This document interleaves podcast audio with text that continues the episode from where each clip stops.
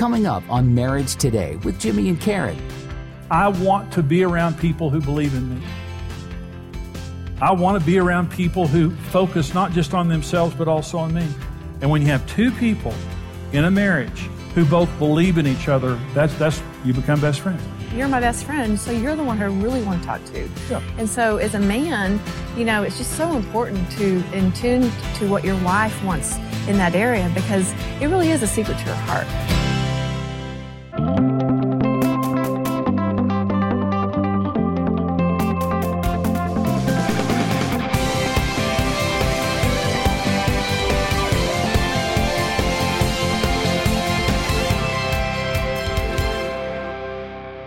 So I want to talk about a couple things. The first is I want to talk about steps to being best friends with your spouse. Here's developing a friendship with your spouse, and here's how you do it. And the first is to be faithful. This is Proverbs 17, 17. A friend loves at all times, and a brother is born for adversity. Okay. This is Proverbs 18, 24. A man who has friends must himself be friendly, but there is a friend who sticks closer than a brother. Now, uh, friendship is mostly developed or lost in hard times. Okay. Good times are great. You know, when we're friends and things are going great, that's great. That's good. But when hard times hit, you will either gain my friendship more or lose my friendship more for what happens in hard times. Now, Karen and I, our marriage got healed, and the Lord miraculously healed our marriage, and people started coming to us for marriage counseling, and I came on staff at the church. So I was speaking in front of people. I'd never done that before. I was terrified of that, of every issue I was. Well, I lost my friendship with Karen. Um, Karen became the enemy. And I was trying to succeed at church, and I was trying to be all things to all people and not fail. Um, I lost a couple of years with my kids. I don't remember those years. I have vague memories of those years, but I don't remember them very well. And the only thing I remember was just working my tail off trying to not fail. And the motivation was fear. It was 100% fear. And I would come home at night, and Karen, Karen's a great woman. She's just a great wife. But I would come home at night, and, and what I what I wanted her to do when I came in at night was say, "You poor baby, you've been fighting evil all day. You know, you come in here and you don't lift a finger. We got you taken care of, and that's what I wanted. Okay, but that's not what happened. And I would come in the house, you know, after a 12 to 14 day day at work, seven days a week. And she said, I need this, Brent needs this, and Julie needs this. And it, it, it grated on me. And uh, I thought, I am trying to pastor a church. I'm trying to minister to people. I've been visiting the hospitals. I've been counseling. I've been doing funerals and weddings. I've been preparing for messages and all this kind of stuff. And, and, and so she would just stand there and look at me. And I mean, I, would, I was exhausted. I was just gone. And she would just look at me like, I need this. Brent needs this and Julie needs this. And I thought, sister, you're persecuting the Lord's anointed. God's going to strike you dead. You better watch it. Oh my gosh. So we started fighting about that. And um, uh, I started sleeping on the couch. And I just thought, I'm, I'm tired of that nonsense. So, and I was very self righteous about it. I was very self righteous. And um, I was praying. The third night on the couch, I was praying. And I was praying for Karen for God to change her hard heart. And I was laying there on the couch and, and I said, Lord, I pray that you'd help Karen because she's wrong. And here's what the Lord said to me. He said, You have communicated to Karen in real terms that the church is more important than she is. Now you repent. And I, I, I said, Get behind me, Satan. That, you know, but you know when it's the Lord, you know. So I went into the bedroom, and Karen was in bed, and I said, Karen, I'm sorry. And she said, What? And I said, I, I need to leave the church. I'm not prepared. I've never been to seminary. I don't know what I'm doing. I'm terrified. And it's just killing me. Now, the church was growing. I mean, the church was doing good. but It was killing our family. And Karen said, Jimmy, God called you to the ministry. Just don't turn your heart away from us. Just come home and be at home. And so I stayed working for the church and I went to the elders and I said, help me. Help me to not be all things to all people. Help me to cut back, protect me because I'm, I'm burning out. I'm, I'm no good at this and all this stuff. Well, they did. But, but here's my point. I wasn't faithful to my friend, but my repentance to her was one of the things because I was deeply repentant and I changed. I changed everything after that. You have to be faithful. You can't just be your spouse's friend when you want to be or when it's convenient. In the hardest time, a friend loves at all times. And a brother is born for adversity. It's the hard times of life that your friendship is developed the most. It's the hard times in life where the trust in our relationship is developed the most. That's when we have to pay the most attention. And if we've made a mistake, that's where we have to be careful to go back and make it right. The second foundation of friendship is believing in each other. And this is what it says in James 2. The scripture was fulfilled which says, Abraham believed God and it was accounted to him for righteousness and he was called the friends of God. Best friends, you know, you'll never be friends with someone who doesn't believe in you. And so, did you know, by the way, one of the reasons for marriage is that it brings us both to our full potential? That what we do for each other is we both release the potential in our spouse. Let me give you an example of this. The number one need that a woman has is security. And a woman becomes in an atmosphere of security. A good husband is a good greenhouse. He provides a, a, a nurturing, protective environment for his wife. Well, when Karen and I got married, I never considered her calling. I never considered that, because I was a chauvinist. I didn't believe that women were as important as men. And so um, I believed in Karen. I, I, I loved her physically, and I loved a lot of things about her, and I praised her for that. But because of the environment that I created for Karen of insecurity, she never became. So one day I'll stand before Jesus and give an account for what I've done for Karen. And understand this. Every husband is God's partner to bring his wife to her full potential. But in order for that to happen, you have to believe she has potential. You have to believe that God made her in her mother's womb to do something special, whatever that is. And as a husband, my job is to be God's partner, to find out why God created Karen and to believe in that. In other words, if I don't get mine, she's going to get hers. More important than me getting there, I want to get her there. I want to make sure that my wife understands if she's a stay at home mom, if she's a teacher, if she's a nurse or a doctor, if she's an astrophysicist, I want her to know that it is very important for me that she gets where God created her to be, that I believe in her. And that's what heals women. What scars women is for them to be lesser, not believed in, have to fight for everything that they get. So it's a husband's role to believe in his wife, to speak destiny into her. In other words, not boss her around, but to agree with her that there's a special call in her life for every woman.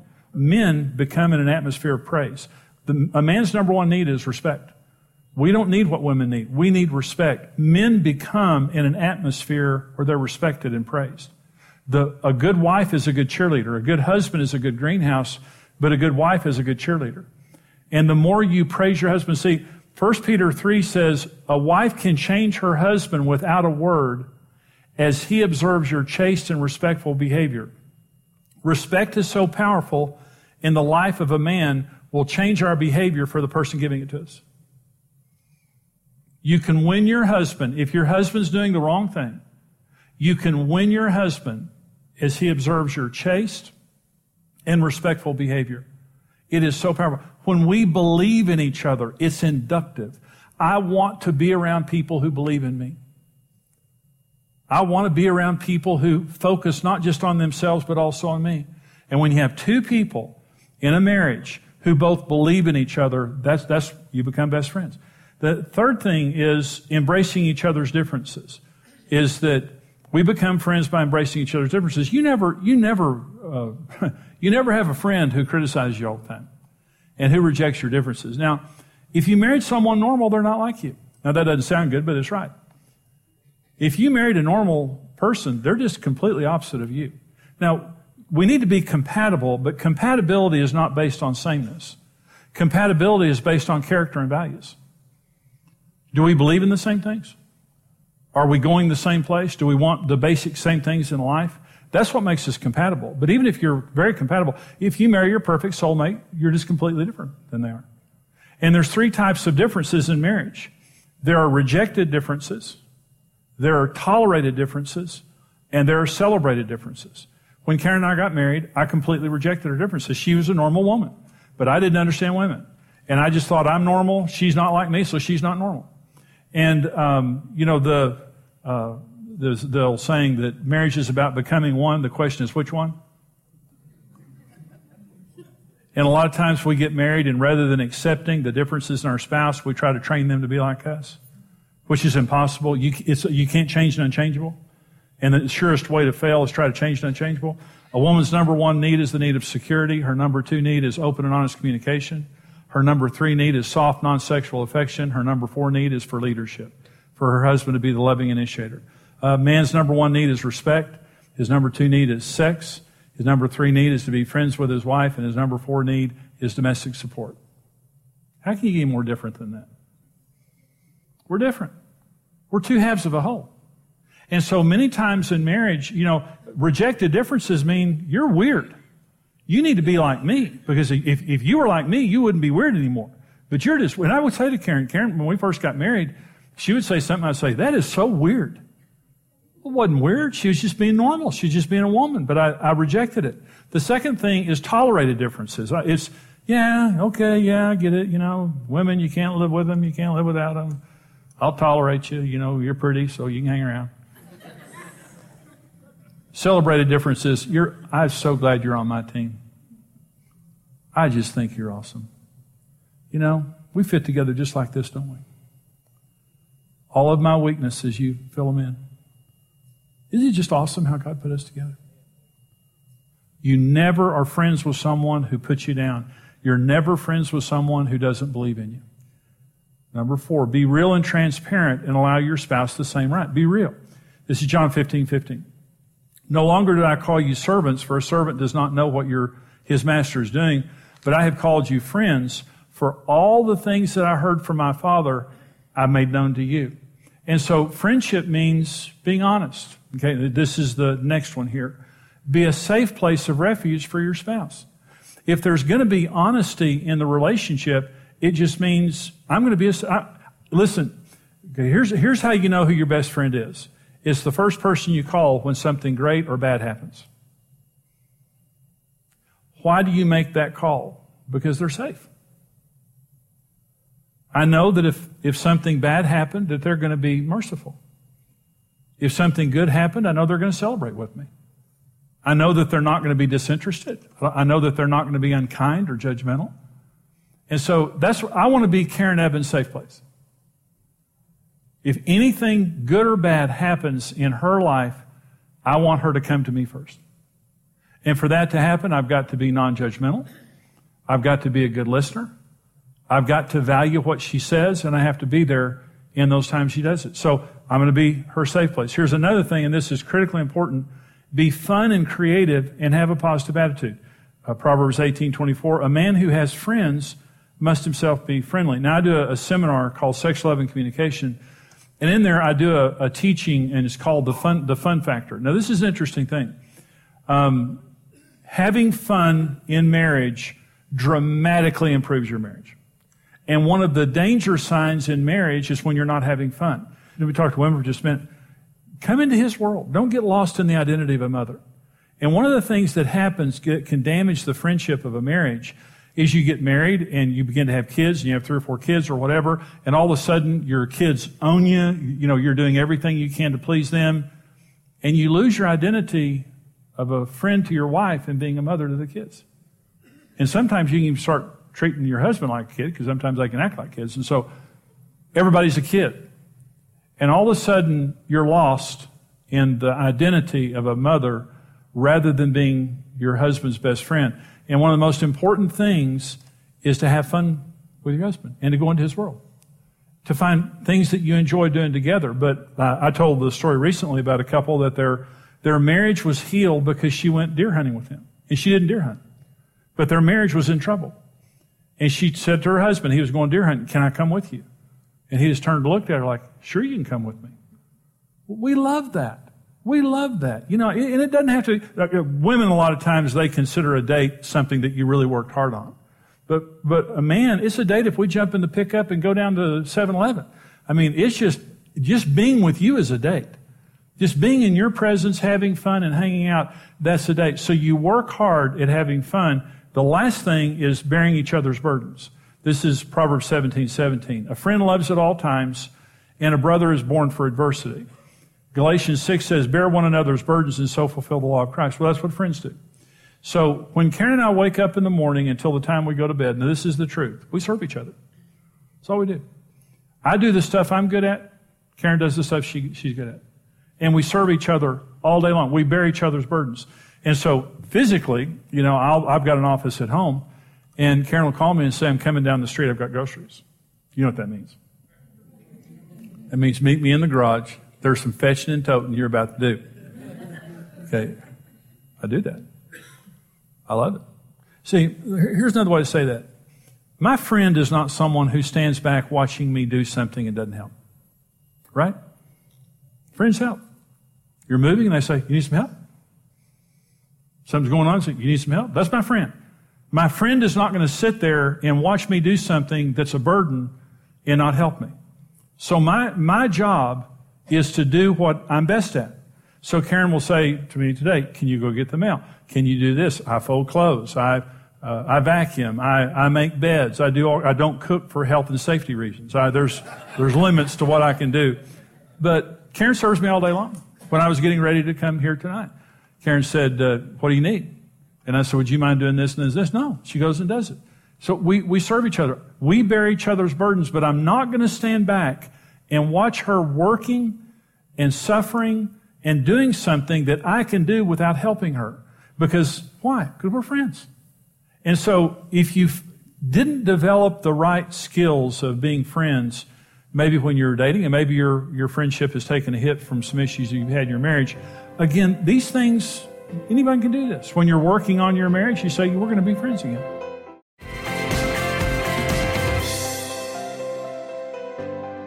Well, this program today is on being best friends in marriage, which is huge. It's the really the bedrock, Karen, the foundation of your relationship. Mm-hmm. And, and really when you're dating, the, the purpose of dating is to establish mm-hmm. a friendship. That's what we did. Yeah. I mean, we became really best friends immediately. Mm-hmm. I mean, we mm-hmm. talked about everything. Yeah. You know, when we dated for so long. We dated for four years, so we got to know each other mm-hmm. huge. It was like the best thing that could have happened to our relationship. Well, sometimes people, their, their friendship, they had a friendship, but in the midst of marriage, mm-hmm. it kind of eroded. In fact, we have a couple of questions mm-hmm. from viewers here. Okay.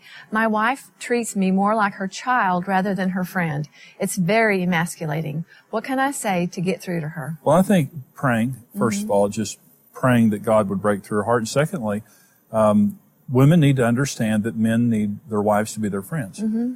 And sometimes, well, sometimes you get mad. You know, she could be mad at him and she's just kind of taking it out on him or she's kind of become more of a mother than a wife. Mm-hmm. I was going to say it's a mother thing. Yeah is that, and so he's kind of annoying her and rather than focusing on him mm-hmm. and their friendship, she's focusing on the kids and he's not, you know, doing what he, well, and I think it, it helps if the woman brings the man into her world as far as like, if, you know, if she's treating him as a child, it's probably because she hasn't stopped and thought, okay, he's my partner. He's not yeah. my, you know, child. And, you know, just find ways for him to be involved in the same things you're involved in. Yeah. You know, where you see each other as co-equals instead of the mothering, you know, I do this well, so I want you to do it like me. Right. And, and respect is a, a man's number one need. Uh-huh. But another important need to men is for their wives to be their friends. Mm-hmm. So that it really, it's a, it's a twice, it's kind of a double sword here, double-edged sword. She's disrespecting him and not being his friend. Mm-hmm. And so I think that talk to her, but it's something that I think women need to understand that they need to, you know, respect their husbands and put mm-hmm. them first. Karen, uh, let me read you this question. Okay. Karen, how do you get your husband to open up? I want him to talk more and share with me. Well, you and I went through this because, you know, you'd come home tired from work and it's just like, I need to talk. You know, you have little kids. I thought you were nosy. and I wasn't. And so, well, I am kind of, no, that's okay. but anyway, it's just that time to be able to talk. I mean, a Yeah. woman needs that. You know, that's why Yeah. we have girlfriends. Sure. But her best friend, I mean, you're my best friend, so you're the one who I really want to talk to. Yeah. And so as a man, you know, it's just so important to in tune to what your wife wants in that area because it really is a secret to her heart. You know, to be able to Well, open, communicate. open and honest communication Yes. is one of the, a woman's most important needs. Mhm, to be able to communicate with each other and to share each other's feelings. And even as a guy, you may be bored. And there's times I've said, you're checking out. I'm talking. you still need to stay engaged, you know? Well, the it's not one of my major needs, but I enjoy it. I mean, I, I didn't back then, but when we began to talk, it really was enjoyable to me. Mm-hmm. Okay, but the other thing is, it doesn't matter if I want it or not. It matters that you need it. Exactly. The secret of meeting, ne- the secret of being friends, is meeting a need in your spouse that you don't have, Mm-hmm. because most of our needs are different. And sometimes we think, well, if I had a, a good marriage, if I married my soulmate, they would need everything that I do. Mm-hmm. That's not true at all. And so when you need to talk, the, this woman's saying, how do I get my husband to open up and talk? The number one way to do that is to, well, first of all, meet his needs. Mm-hmm. You know, come into his world, meet his needs, but tell him, honey, I need to talk. I need to, you know, and, and honestly, we have resources that, that help. Marriage on the Rock is an example of this. Uh, you know, Our Secret Paradise, the resource we're offering right now, talks about, you know, how to open up to each other and how to develop intimacy in your relationship. And so we're almost out of time here, but again, this program is on being best friends. Karen and I are best friends, and the, our friendship is the foundation of our relationship, but we work at it. It's something that we have to work on to keep it the way that it should be. When you watch this program, I hope that you're blessed. I hope you're helped. Our passion and our mission is to take this message of hope and encouragement for marriage and take it around the world. Right now, we're broadcast into millions of homes in North America and over 200 countries worldwide every day, multiple times a day. And you know, when you stand with us financially as a partner of marriage today, you're helping us. Hopefully you're getting blessed by it as well. But you're helping us to go across America and around the world, giving millions of people hope and help for their marriage and keeping little children together with their parents. There are thousands of children together with their parents because someone like you supported us. The information is there on your screen of how you can write us. You can go on our secure website or you can call us and give your most generous gift. Thank you for all of you who stand with us financially. We pray God's blessing on your marriage, your family, your life. Again, I hope that this program has been a blessing to you. Thank you for joining us. Come back next time. Bye bye.